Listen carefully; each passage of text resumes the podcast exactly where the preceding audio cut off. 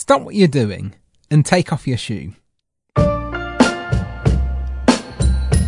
Now remove your sock, being sure to place your bare foot back in the shoe to avoid catching a chill.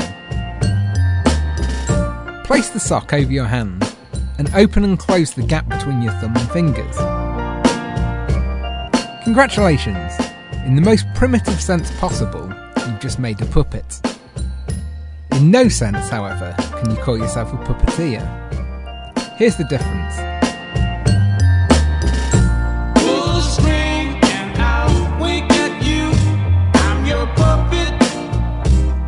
A puppet can be as primitive a creation as you like, but only a puppeteer can convincingly imbue it with life. Puppets can take many different forms hand puppets, ventriloquist dummies, plasticine sculptures, and marionettes on strings. Puppets can be as small as your finger or as large as an entire stage. They can be as intricate as a machine or as basic as a shadow. Anyone can wave a puppet around, make its mouth flap or its limbs jerk, but only a puppeteer has the necessary skill to make an audience believe momentarily that a puppet is alive.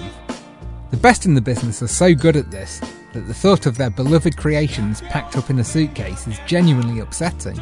The idea of a lifeless Kermit draped over a chair, or Sooty hanging from a washing line, is disturbing to even picture and could not be rectified by thrusting a forearm up them yourself. Because the result would not be the desired resurrection of the characters you adore, but a devastating approximation of your earlier sock manipulation, rendered somehow even less impressive by the introduction of a more sophisticated puppet. That is why being a successful puppeteer takes far more than getting your hands on, or in, a puppet. You need the skill, the dedication, and the imagination to bring that puppet magically to life. Now put your sock back on.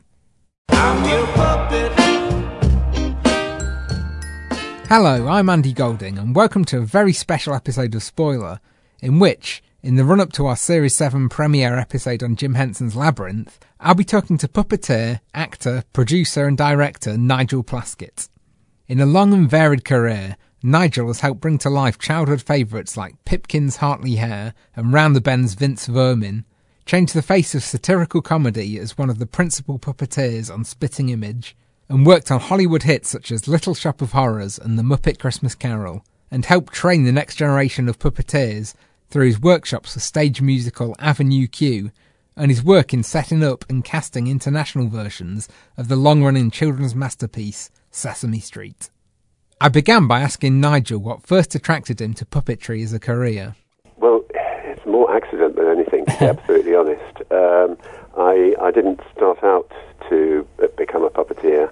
Um, I started out to be an actor. I wanted to do that. And about a year into my professional life, I'd been working for Bill Kenwright doing tours, one of his first tours. This is quite a long time ago. Yeah. Um, and uh, I got a phone call from somebody that I had known from some years before when I worked at the Little Angel in my school holidays. The Little Angel is a puppet theatre in Islington. Right. Uh, and I got into uh, puppets as a kid. I was playing with puppets, basically, um, you know, doing shows and that sort of thing. Yeah. Part of it, I think, is because um, when I was a kid, uh, I could have full control over the whole cast. It was a kind of megalomaniac. it, you know, you could do everything yourself. You know, and I Yeah. think I think that appealed to me as a kid. Anyway, I worked at the Little Angel, met this person there, and a year into my professional life, she called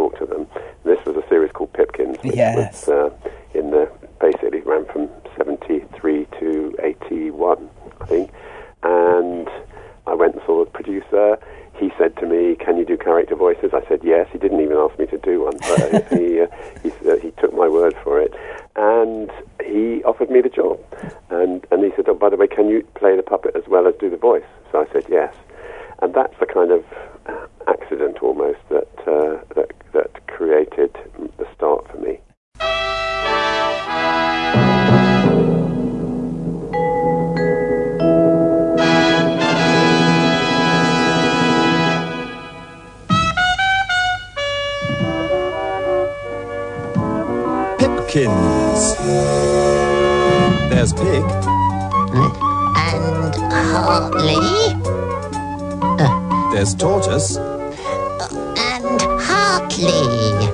There's Topov.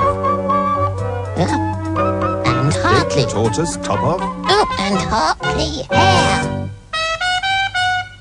So the, the puppets in, in Pipkins, they were actually the first ones that you worked with professionally then? On the TV, yes. I've Yeah. done quite a bit in the theatre. I think I, I did work for a very short time after I left school at the Little Angel, but it wasn't really what I wanted to do. So um, I moved away from it for probably for about three or four years. So we're now talking about, you know, in my early 20s, I, I started to do Pipkins.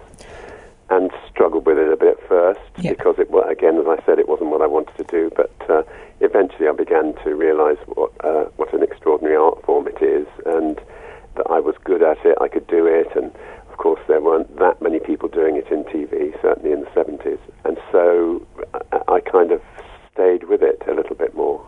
Had a little blip around the age of thirty, uh, where I tried to produce some TV programs because I thought that was what I wanted to do. Um, uh, but then went back into it in my very early 30s with uh, Spitting Image. Oh yeah, of course, yeah. Now Pipkins was, I mean, I it, as you say, it ended in 1981, which was the year before I was born, and Right. I, I don't really remember it being repeated that much. So I came to it as an adult, Yeah. uh, but perhaps even more as an adult. It's it's very clear that it's quite a, a groundbreaking show in its its educational approach. It is. Um, you know, that sort of what inspired the, that unique approach that the series took.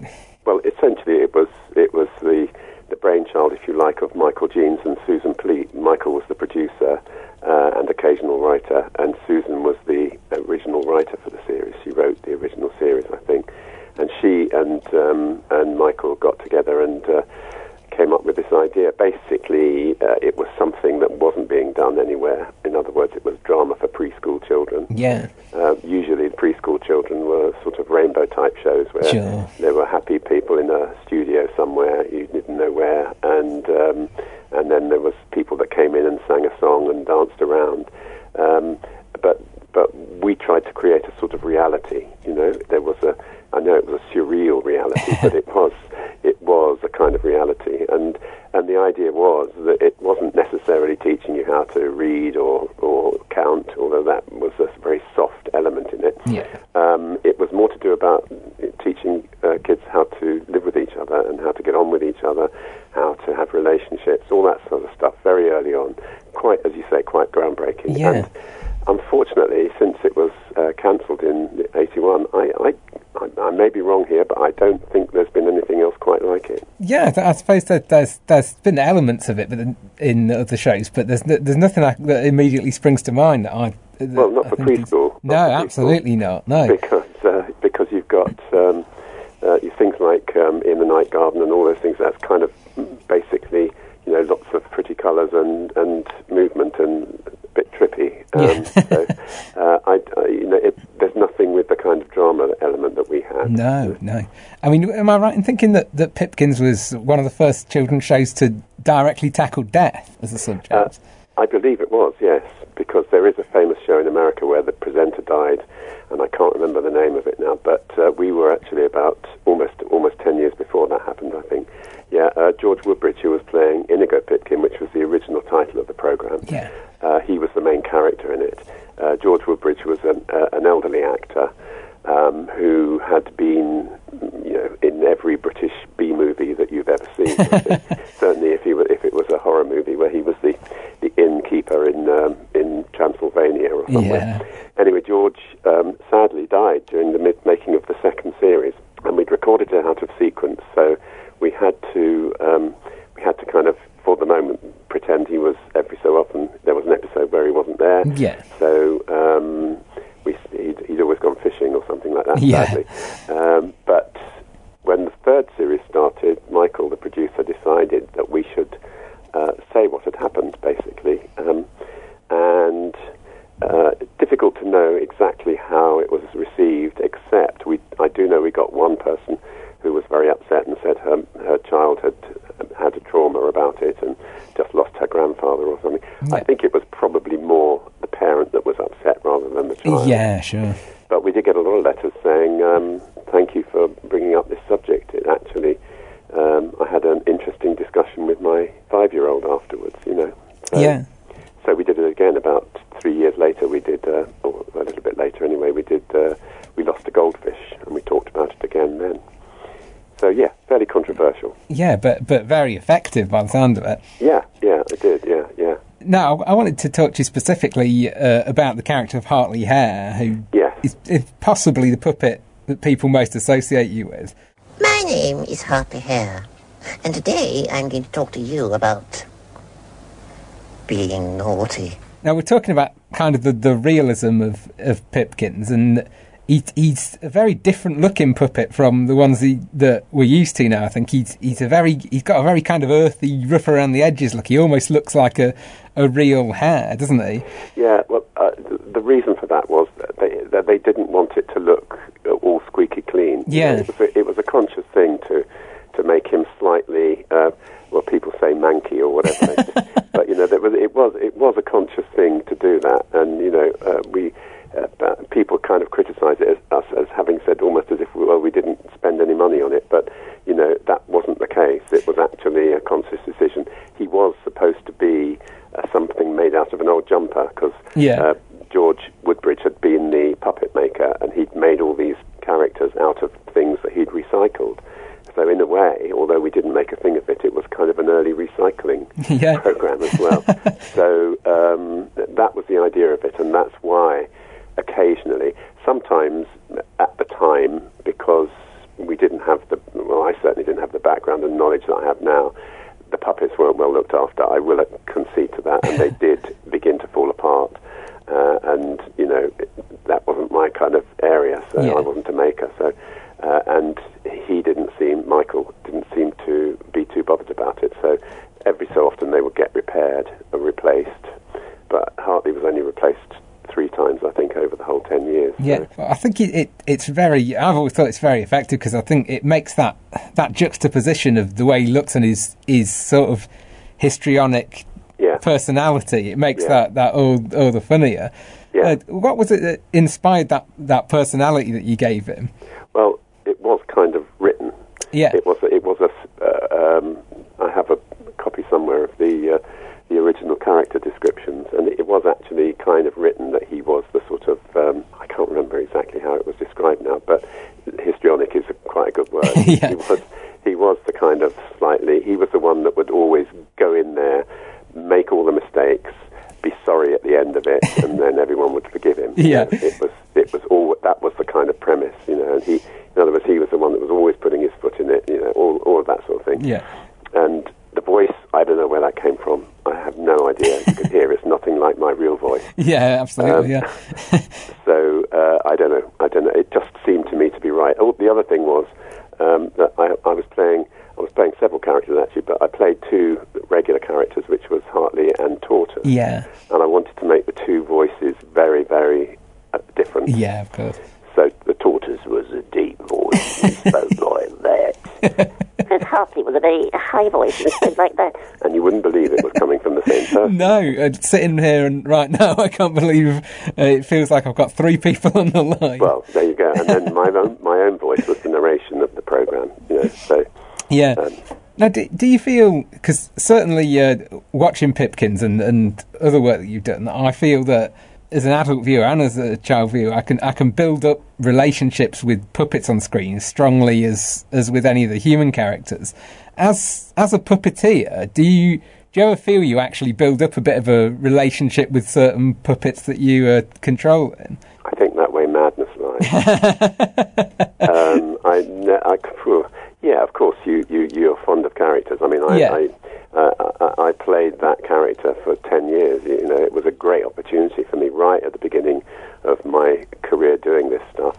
Uh, for me, A, to learn the technique, you know, and that was, you know, there's, there's one episode that exists from the very early days where I can see, you know, that my uh, performance technique in front of a camera um, is sadly lacking because I'd had no experience at all. I was thrown in at the deep end. And yet, when you look at it later on, you can see, you know, that I'd learned so much over those, those 10 years.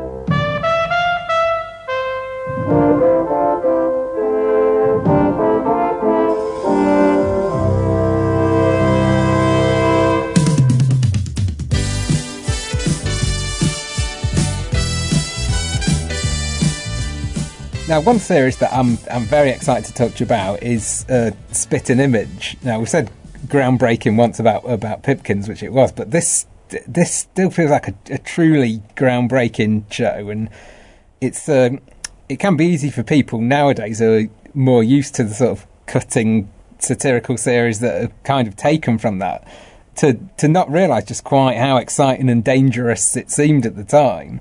Uh, was it as unusual and exhilarating a show to work on as it was to watch? Yes, I have to say, in the early days, certainly in the first three years I was it, Yeah. certainly it was because um, we had a terrific producer who is John Lloyd, um, who was willing to take chances and risks. You, you say that um, the current um, satire is. Uh, I don't think it's really gets anywhere near what we were doing really, No. in many ways because so many people are willing to take court action these days. I think I think everyone's a bit more cautious now. Um, we definitely took chances. We definitely sailed close to the mark several times because I was told that by John. So, um, and uh, we definitely got away with things that uh, you know. I, I, sometimes I think that the producers would like to have been um, taken to court, but. Um, we never were. We've had some threats, but um, Yeah, I was going to say certainly a, a lot of a lot of people who were portrayed on there were, were fans of it, weren't they? And some people were quite flattered by the. Uh, Yeah, I think initially it was.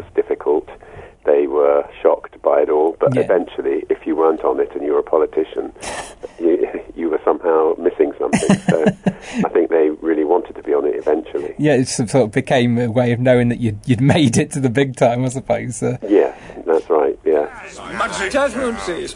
I have now read the recommendations from your various departments. I have had a chance to consider your detailed proposals. Oh dear.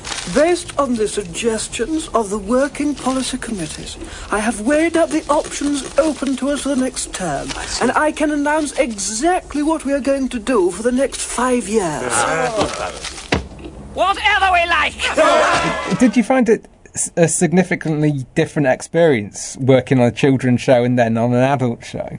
Oh yeah, it was totally different. Yeah. I mean, the budget was different for one thing. Yeah. that makes a big difference. Uh, yeah. Um, well, it was it was intense, you know, because we we made a half hour show every week, but we shot about an hour. This this is in the early days. We shot about an hour of material Wow. because you know John one of John's principles was overshoot so that you you can choose the best. Yeah.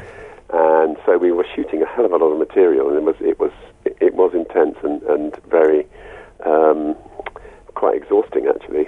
We shot it over three days each episode, and um, the number of sets that went through the studio in that time was enormous, and they were huge sets usually. I mean, Yeah. they were life-size sets.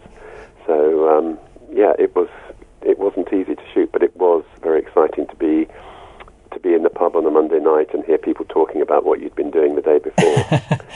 I, I found that really great. Yeah, well, it used to be the PE queue for us, standing waiting to do PE. We used to Oh, talk about right. spitting the night before. Um, Yeah. uh, obviously, when you were you were doing Pipkins, you were you were voicing the puppets you were controlling, but on Spitting Image, they were actually uh, they were impressionists doing the That's right. voices, weren't they? How does Yeah. how does it work when you're controlling the puppet, but someone else is voicing it? In an ideal world, it's not the best thing to do um, Yeah. because uh, you know you want to give the complete performance, but it's a different skill really. And um, with Spitting Image, the voices were done in advance, so we used to say that we did uh, we performed in spite of the uh, the track. Yeah, uh, uh, because um, very often it would go on relentlessly, and if you thought of a bit of business to do, you know, you couldn't. It was very difficult to get them to um, to make allowance for that. So Yeah. you had to kind of. We were layering it all the time. We got very good at it in the end um, of um, of doing stuff in the background. Occasionally, John would come to us and say, "This sketch isn't working." Uh, do something in the background that will be funny yeah, and so and so we would uh, we would do that, um, and that would be a kind of layering that we did, and you can probably see that in some of the sketches. yeah, absolutely. Now, was there was there an element of uh, sort of uh being an impressionist yourself? Did you have to s- study the famous people whose puppets you were you were controlling to uh, to Yeah, get well- sort of the movements down and things? We did start out doing that because um, obviously we we were very intense and trying to pick up the little things that that, that they did, but we began to notice, as particularly as Margaret Thatcher got stronger and stronger, that the politicians were becoming blander and blander, if that's the word. Um, and so that we were finding it very difficult to find things that they were doing. So we began to create things for ourselves. They, be, they, we, they began to take a life on of their own. And we played the same characters most of the time. Yeah. We tried to stick to the same characters so that, um, y- you know, we could follow that through. And I think quite successfully. So some of the traits that we gave those uh, politicians weren't necessarily theirs, but something that we thought that they might have done Yeah. they, as a caricature. It's, it's the same as caricature, you know. Yeah. I saw, funny enough, I saw Roger Law being interviewed yesterday online somewhere, and he said, "We don't create who they are; we create what you, what we want you to see them to be." Yeah. If that's understandable. Oh, absolutely. Yeah. So, uh, so we had our own. Uh, you know, he would do that with the caricatures, and we would do that with the performance. Larry. Dear, dear Larry. Ah, Johnny. Dear, dear, dear Johnny. Morty? Ah, tea. Dear tea. Dear, dear tea. Now we did, we touched briefly there on uh, on Jim Henson, and obviously as a, as a fan of, of puppets, uh, Jim is one of my personal heroes, and the first name that comes into a lot of people's heads when you mention puppetry. Yeah. Uh, and you've you've worked on several projects connected with Jim, haven't you? Uh, Yeah. Including the the brilliant Labyrinth, which is a film that I've loved ever since I was a, a child. Uh, what what puppets did you work with in, in Labyrinth? Well, in Labyrinth, it was kind of my first introduction properly to the Henson Company. Yeah. I did about two sequences in it. I did the um, the dance, the magic dance, which was Ah. the when one where he throws the baby in the air, yeah. and I also did the end sequence where there's a battle in the um, in the village. Uh, there were other bits and pieces which I can't quite remember, but um, but uh, those were the kind of two main things I did. Yeah. It took us about a week to shoot the dance, magic dance sequence, and I was doing background characters. I could point them out to you in the in on the screen if you and, and if you see the um, if you see the making of, you can see me looking through a hole in the set, talking to I think it was Brian or Brian Henson or something. I can't remember, but uh, yeah, I could tell you where I was on the on the screen. And Yeah, that that touches on something that I was I was actually going to ask you because uh, obviously you often you when you're working puppets you you're not always at the forefront of the action. You're often in the background. Can you always pick out your own work no matter where you were? Well, it depends. Um, there are certain things, like I could tell you, as I said, I know, I remember that one. I don't know why I remember it, but I remember it very clearly which one I was doing. Um, I couldn't tell you in the battle scenes what, what I was doing there. Um, Yeah. Because that was much more, there were much wider shots and much bigger things. Uh, when it comes to Muppet Christmas Carol, which I also worked on, Yeah, uh, I could tell you certain things that I did. You know, I can point them out. yeah, But I remember doing a huge amount of work in the Scrooge's office with the rats Ah. clearing up. Um, and specifically, I couldn't tell you what I did, but I know I was involved in that. but if you saw the if you saw the footage now, do you think you could you could recognise that it was you? No. You could, so it's it's no, not. I can't. I, I can't remember. There was all sorts of things like like one rat jumping down on a ruler and then the other one bouncing off. all kinds of stuff like that. I can't remember exactly what I was doing. Yeah. But I do remember. I mean, and this is weird. Why some things stick in your head. There's a scene where the penguins are skating outside, and there's a penguin looking through the railings, which I know I was doing. Um, I do remember walking up and down behind Michael Caine singing. Um, there goes Mr. Something. Humbug, yeah. I remember doing all that. Uh, I couldn't tell you which puppet I was operating though. Um, things like that. So you can remember. Uh, in Treasure Island, I had to do a stunt shot with Black Dog, uh, who, whose head came through the ceiling, uh, the the roof of the uh, inn as it was burning down. Oh yeah, Uh, the reason I remember it quite clearly is because I had explosives either side of me, and and, uh, and my life was slightly at risk there. So um, that's that sticks very clearly in my brain. Well, speaking of like kind of whether you can recognise your own style and things like that, I, it's always struck me watching Jim Henson productions that there there seems to be an element of there being a kind of house style. So a lot of the the puppets seem to move in a kind of consistent way, and they they have their different personalities and everything, but there's similar little gestures and, and ticks that uh, that create sort of a consistency. Were you kind of directed to perform in a, a certain sta- uh, within a certain established set of parameters, or was it quite creatively open when you were working with Jim Henson? No, I think there's there's definitely what you call a Muppet style. Yeah. and uh, and it suits the puppets very well. And I gradually learned that over a period of time.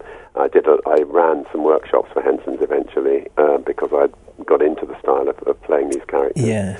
And eventually did lots of. Uh, I uh, did 250 programs for them called Mopatop's Shop, which was a, Yes. a TV series for preschoolers again. Um, and all of those were various Muppet characters as guests.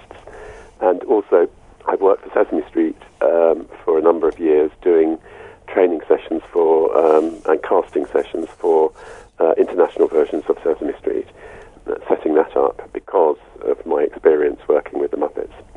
I'd never actually played Sesame Street, I knew the style of performing it and was able to go and uh, set up these various local versions of, of the show. Yeah, well, Sesame Street was something I was definitely going to touch on because I think uh, it's not only the greatest children's TV show of all time, I think it's the greatest TV show of all time. And people often laugh at me for thinking that, but I, I think there's a, the incredible amount of work that goes into engaging with the audience and being attentive to the audience's needs is just phenomenal. And uh, see the fact that there's uh, international versions seems to epitomise that that for Yeah. me. I mean, what what does that process entail? Setting up those those uh, international versions of the show. Well, first of all, I would agree with you, your latter statements. Of course, I wouldn't agree with your earlier ones about it being the best show of all time.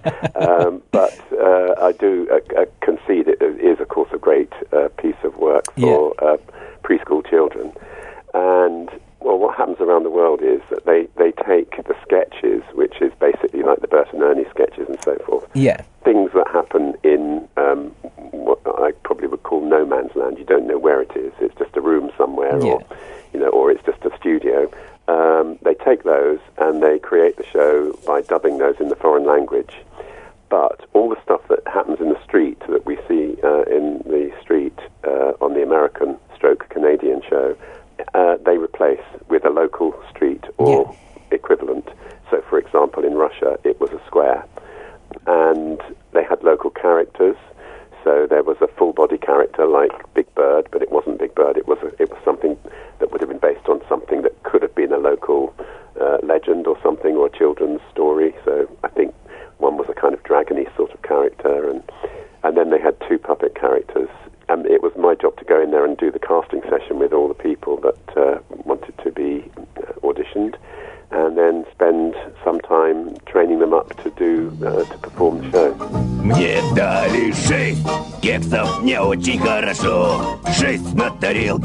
как мне повезло Шесть бесконечно счастлив я опять Нет, никто не сможет их забрать I mean, I think most people don't don't realise how much how much work goes into it, and that's Oh, uh, there's a that's huge something- amount.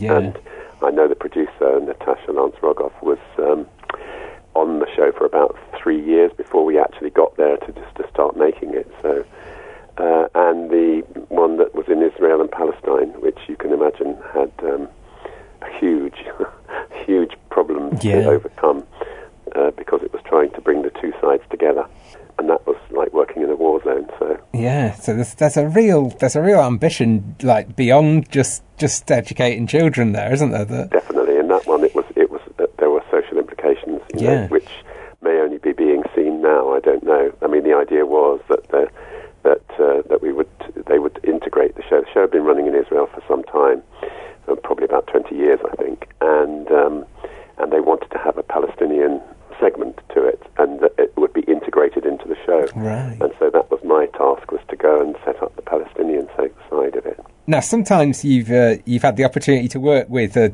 a real sort of iconic puppet, like you've you've uh, controlled Animal a couple of times, haven't you? In uh, the Renault advert, for instance, and uh, on the X Factor.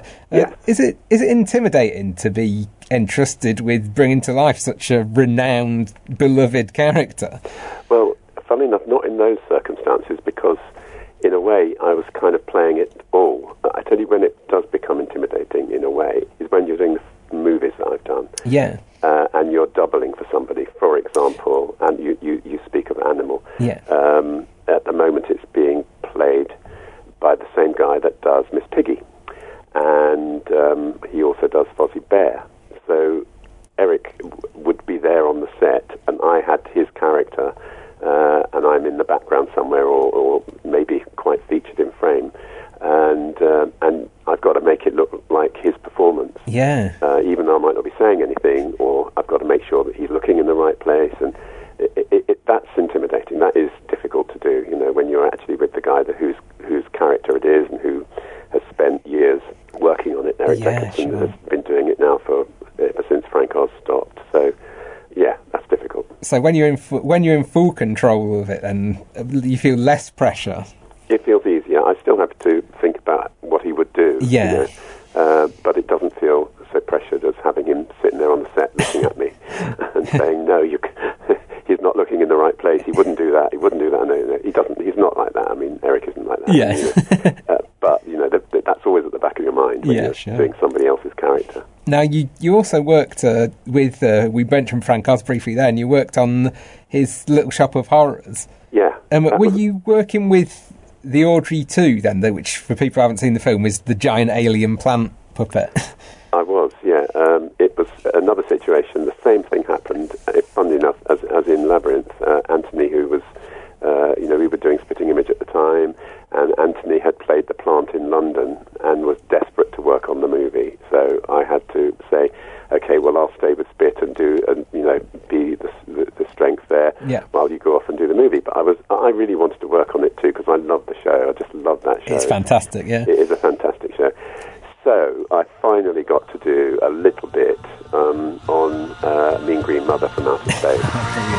Get straight. I'm just a mean green mother from outer space, and I'm bad. I'm just a mean green mother from outer space, and it looks like you've been had. I'm just a mean green mother from outer space, so get off my back, get out my face, cause I'm mean and green, and I am bad.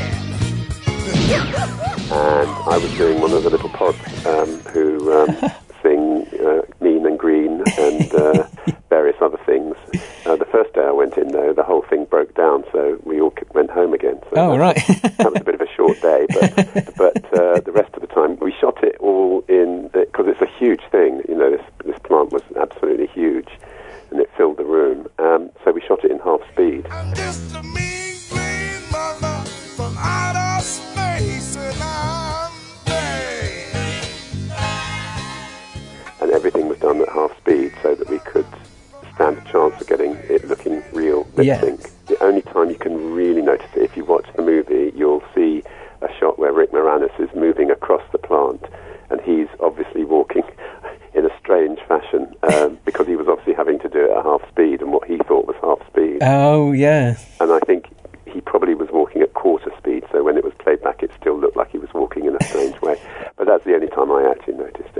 going to have to look out for that. It's any, any excuse to watch that film again, really.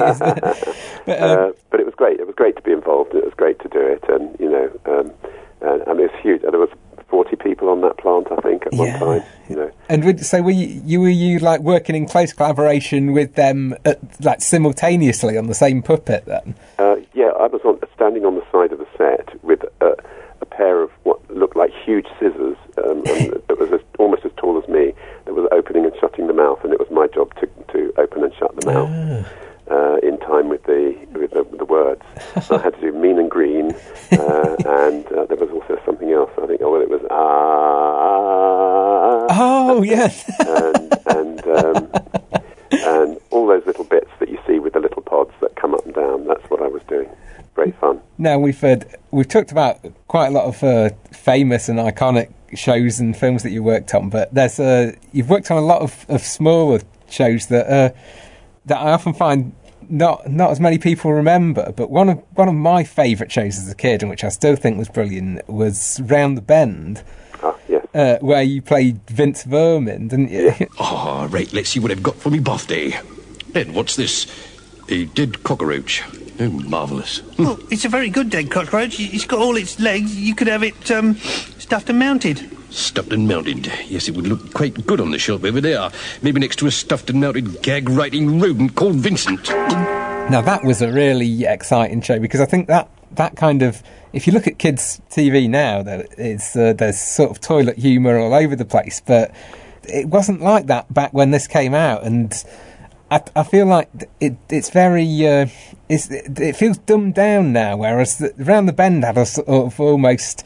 Not to sort of overstate it too much, but it had an almost sort of Chaucerian wit to the vulgarity as well. Um, Yeah. Did you do you have fond memories of working on that show? Or? Absolutely, yeah, it was great to do. Uh, of course, it was done, created by the Spitting Image team. Yeah. So, um, so it, it was inevitably going to be well thought through. Yeah. And, and the guys that wrote it, they were great. They were comic writers, I think. They'd been, I think they may have been working on Viz or something like that. Yeah. I, I mean, it was kind of groundbreaking, really, there, because there'd been nothing like it. And we got three series, and we did three series. It's a shame it didn't go on, but um, it was good fun to work on. and it had a bit of a budget for a children's show. Yeah. It was quite unusual. It was quite quite a, an extensive set, and lots of animation in it as well. You know, which uh, was great. The animated sequences. Yeah.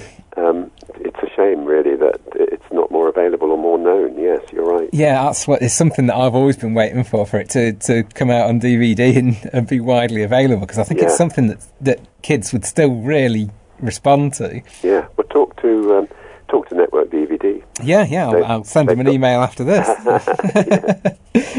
now, we was- oh, we're talking a, a little bit about you uh, working with setting up on Sesame Street, and you've uh, you've also uh, worked quite extensively with its kind of stage adult equivalent, Avenue Q, haven't you? Training puppeteers. Well, yes, I have, and that came out of my uh, jobs with Sesame Street. ah, that was a direct progression from It there, was, was it? yeah, absolutely. Because at some point during the course of the years I was working for Sesame Street, I got a call from them saying um, that Peter Linz, who was one of the Muppet puppeteers uh, and works on Sesame Street, uh, used to look after the show in Germany, uh, and for some reason they had to replace a character now, uh, like at that that particular time. Yeah. Uh, and he um, was making Sesame Street at the time, so he couldn't go over to Germany. So would I step in for him? Uh, and in the course of it, I've never met Peter, uh, but we had a conversation on the phone, you know, about what he wanted me to do, and you know what, you know. So I was uh, standing in for him, and that was it. You know, never met Peter, didn't meet him after that for a while. Yeah. Anyway, it turns out that he was working on the Broadway show, and when Cameron Mackintosh decided to bring it to London, they said to Peter, um, "Is there anyone you can recommend?" Well, I was the only person he knew in London, really. Certainly, the only person he knew that had kind of training capabilities because Yeah. I'd been doing this stuff for Sesame Street. So I was ideal, really, in that way because I had all that experience, plus the fact I was here. Um, and so it wasn't a given that I got the job, but I had to do the interview, and you know, but I got on really well with the director and the, the uh, assistant director. So uh, I got the job, thankfully, because I've now been working on it for oh gosh, what is it now? Mm, Twelve years, something like that. Between me and you, I think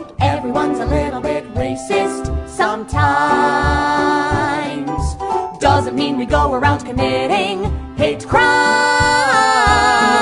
So presumably it's a process you enjoy, then, is it? Yeah, yeah, I do. Thank God it's not a tragedy uh, because I've seen it about 250 times.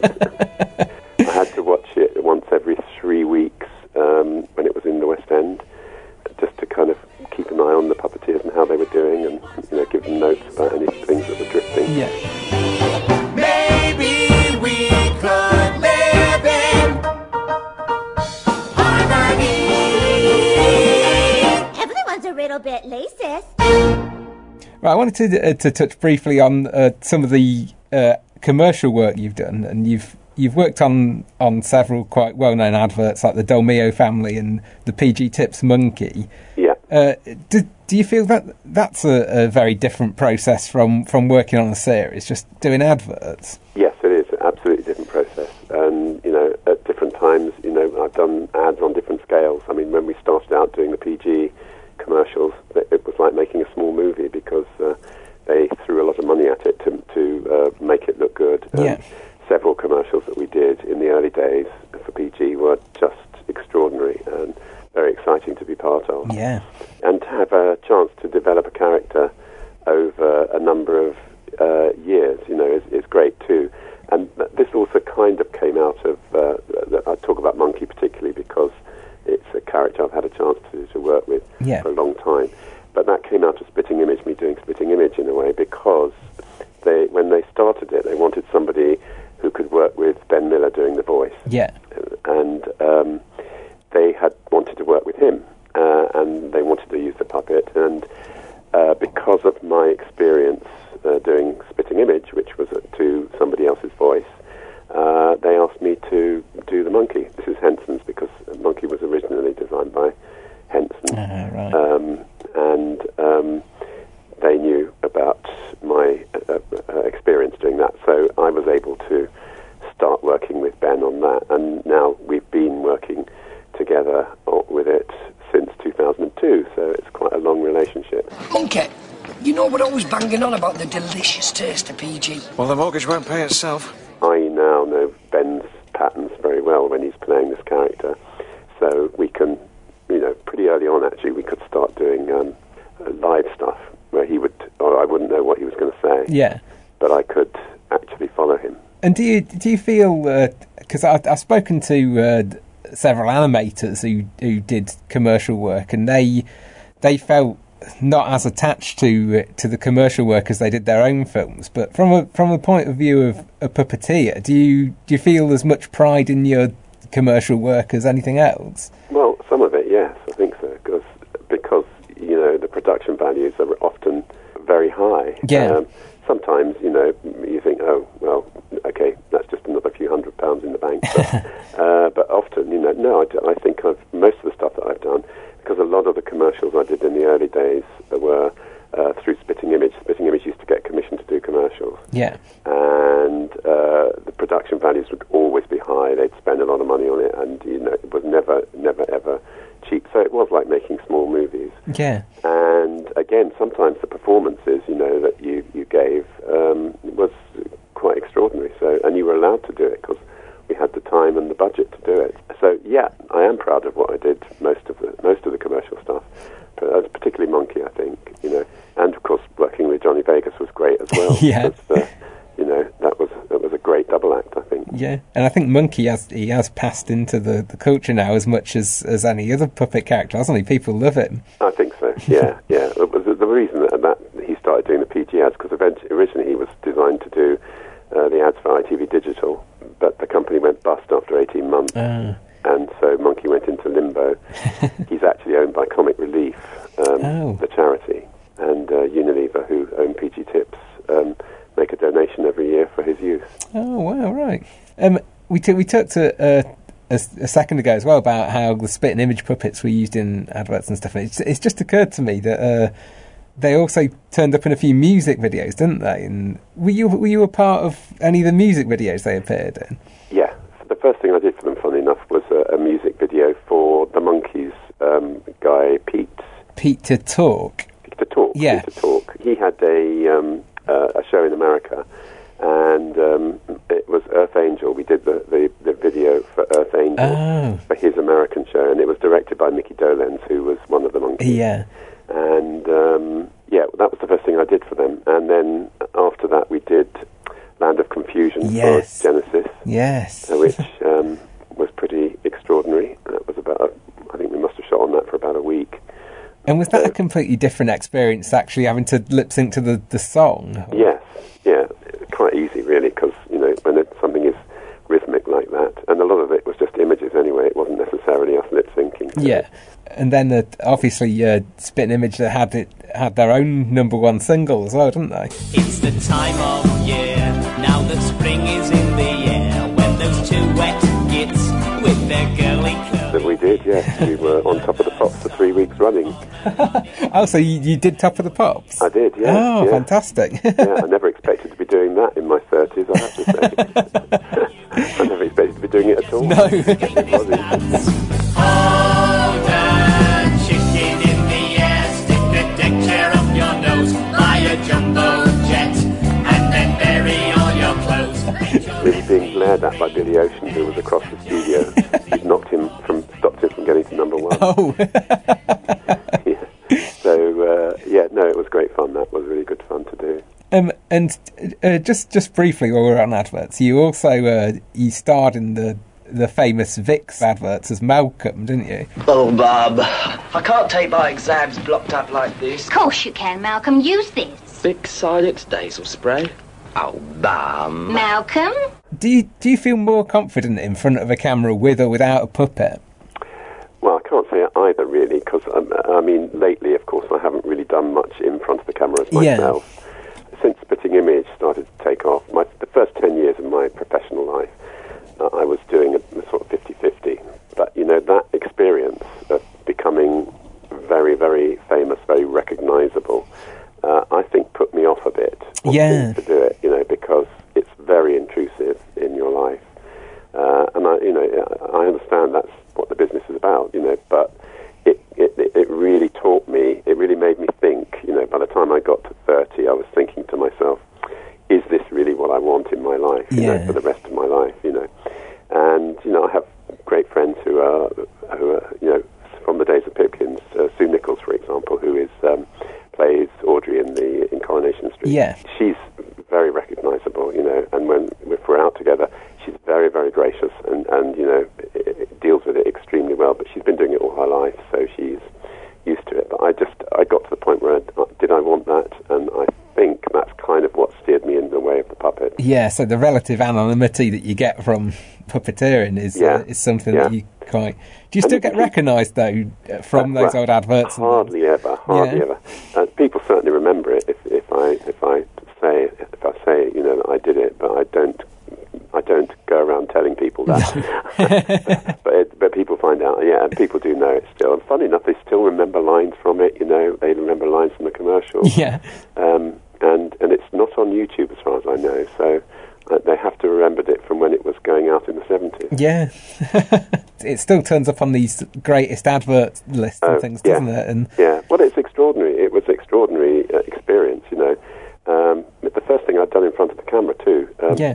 The very first one I did, which was a successful one, uh, and and um, Vicks wanted to keep showing it through the whole ten years it ran. wow, Um, and uh, but but there's a little story behind that. The director wanted to wanted to make it funny.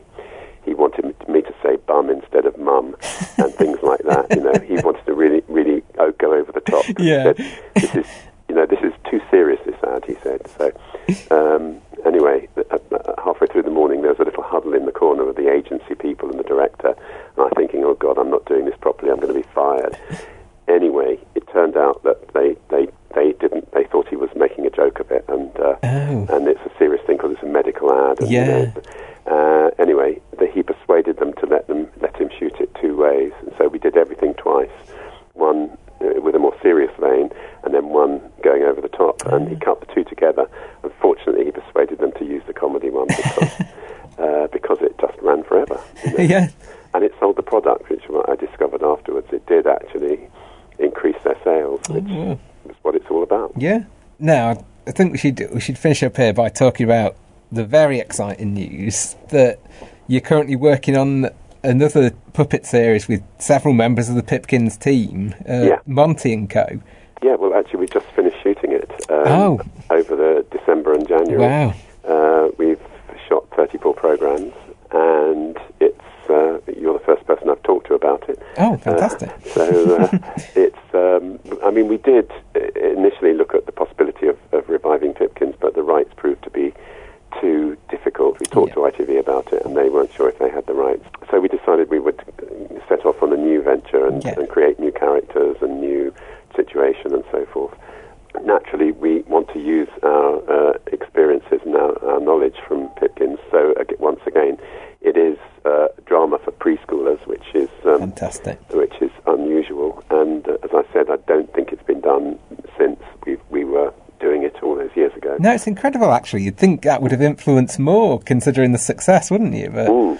People aren't very adventurous when No. it comes to young children, I think, and uh, so we've tried to do that again. We've uh, we've built on the strengths, you know, uh, looking for things that we felt were weaknesses in the original program, and um, and so we've been able to create new characters which um, which are stronger.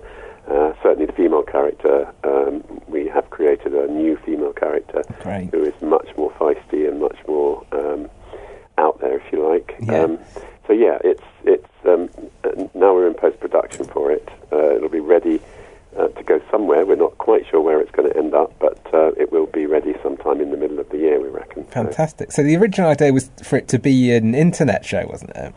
it was we, we yes we did think about that, and we still have pr- you know uh, possibilities of doing that ultimately, but we probably think we're going to try and find a broadcaster initially and take it from there. But that's that's kind of the next phase that we're working on right now. Great. So what's So- what's the, the premise of the show then? Well, funny enough, it's some animal characters living in a shop. uh, it's uh, the, basically it's a kind of recycling shop, although recycling is fairly um, light on in in the um, premise of the thing. Yeah. But it's really more to do with the relationships of the characters. Once again, you Yeah. know. that's what we feel we can do in a really good way, and relationships and how to live together and how to be, you know, how to deal with life. Yeah.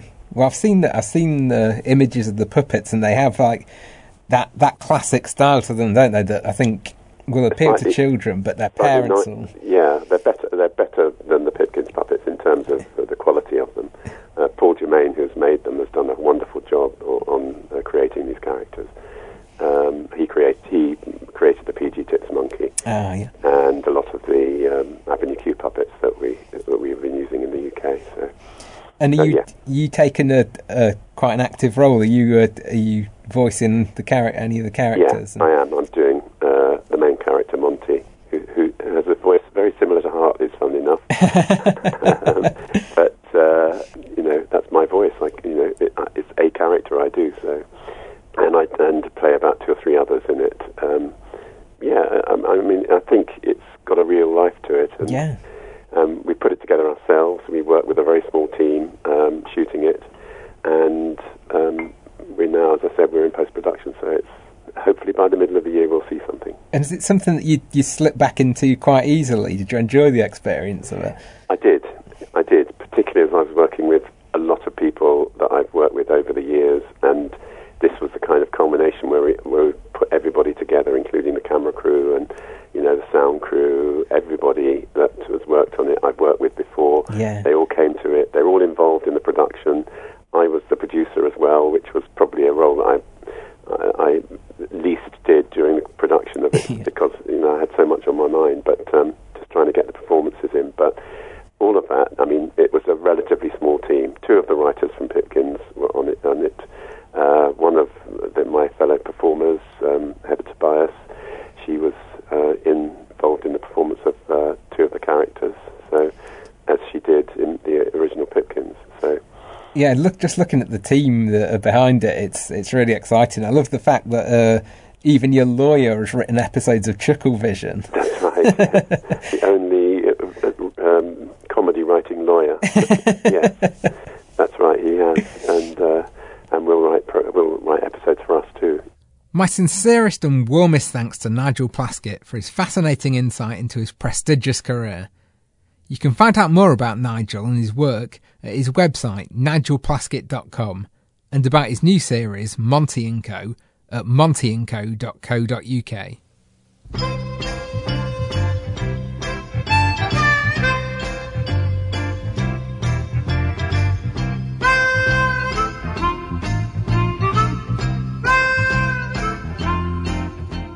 You've been listening to Spoiler with me, Andy Golding. You can find out more about Spoiler and listen to our past shows at spoilerpodcast.co.uk or find us on Facebook, Twitter, Acast, and iTunes.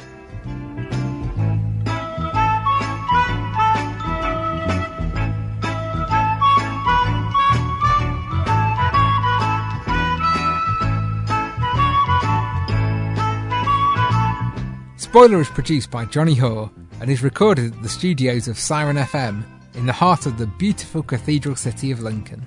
It's a glove puppet. You know, you can be naughty with a glove puppet,